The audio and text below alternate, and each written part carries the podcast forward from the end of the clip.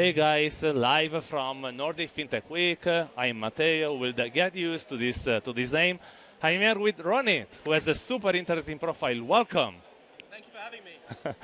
So um, we just realized that uh, you've worked twenty-six years. twenty-seven. twenty-seven years for uh, Citibank, but you look also as an intrapreneur, or and it's incredible we never cross paths.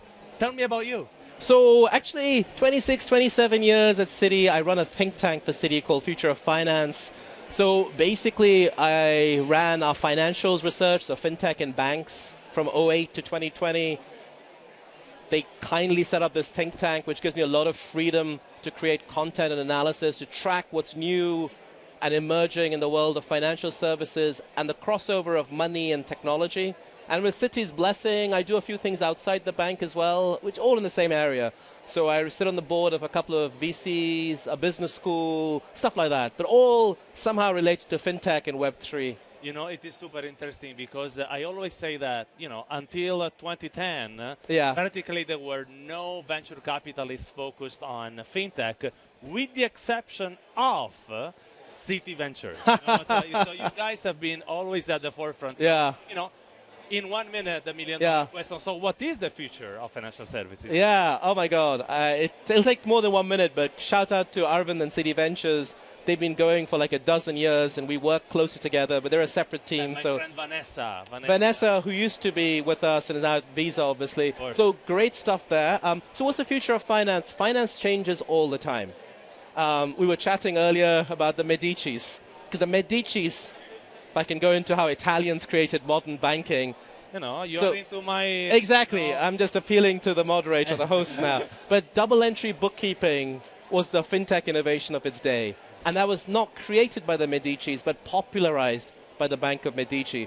The idea of double-entry bookkeeping, letters of credit, that's an innovation from the thirteen hundreds, but that's an innovation. So what are we looking at going forward? Three areas or four. Number one, obviously, we can't talk about anything in twenty twenty-three. We're talking about Gen A I. So how does A I, and particularly Gen A I, change financial services? Because everything we do, our raw materials, is data. So that data is going to be, you know, mined, uh, analyzed, created by A I in the future. But within guardrails, because we're the most, or one of the most regulated industries in the world, along with probably pharmaceuticals. So we are perfect for A I. But we're also very difficult for A I because we're so hyper-regulated. That, that's number one. Number two, now we're beginning to see real-world use cases of blockchain technology. I know people, particularly in the crypto world, like to poo-poo enterprise blockchain because it's kind of boring or whatever, but you're beginning to see, and my colleagues in the transaction bank, so shout out to them this year. I mean, just at Cyboss last week, uh, announced something called Citi Token Services. The clients, our corporate clients, don't need to care about the blockchain. What they get is twenty-four seven payments. That's what we want, right? twenty-four seven.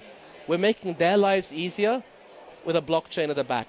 A private permission blockchain, but a blockchain at the back. It's a start. So what I'm super excited about is that people in lots of banks around the world and financial institutions, including the big card schemes, they're beginning to use this technology for real-world use cases.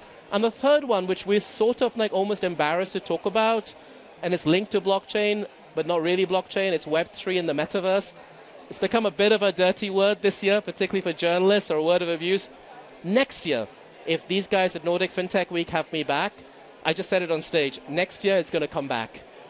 Because it's we'll be super interesting because uh, one of the seminars I, I ran yeah. recently, it was a bet whether or not uh, yeah. web three payments uh, okay. surpass web two payments uh, and by when. But yeah. we don't have time to answer this question because our time's up. Ronnie, thank you very much for being with us. Thank you for having me.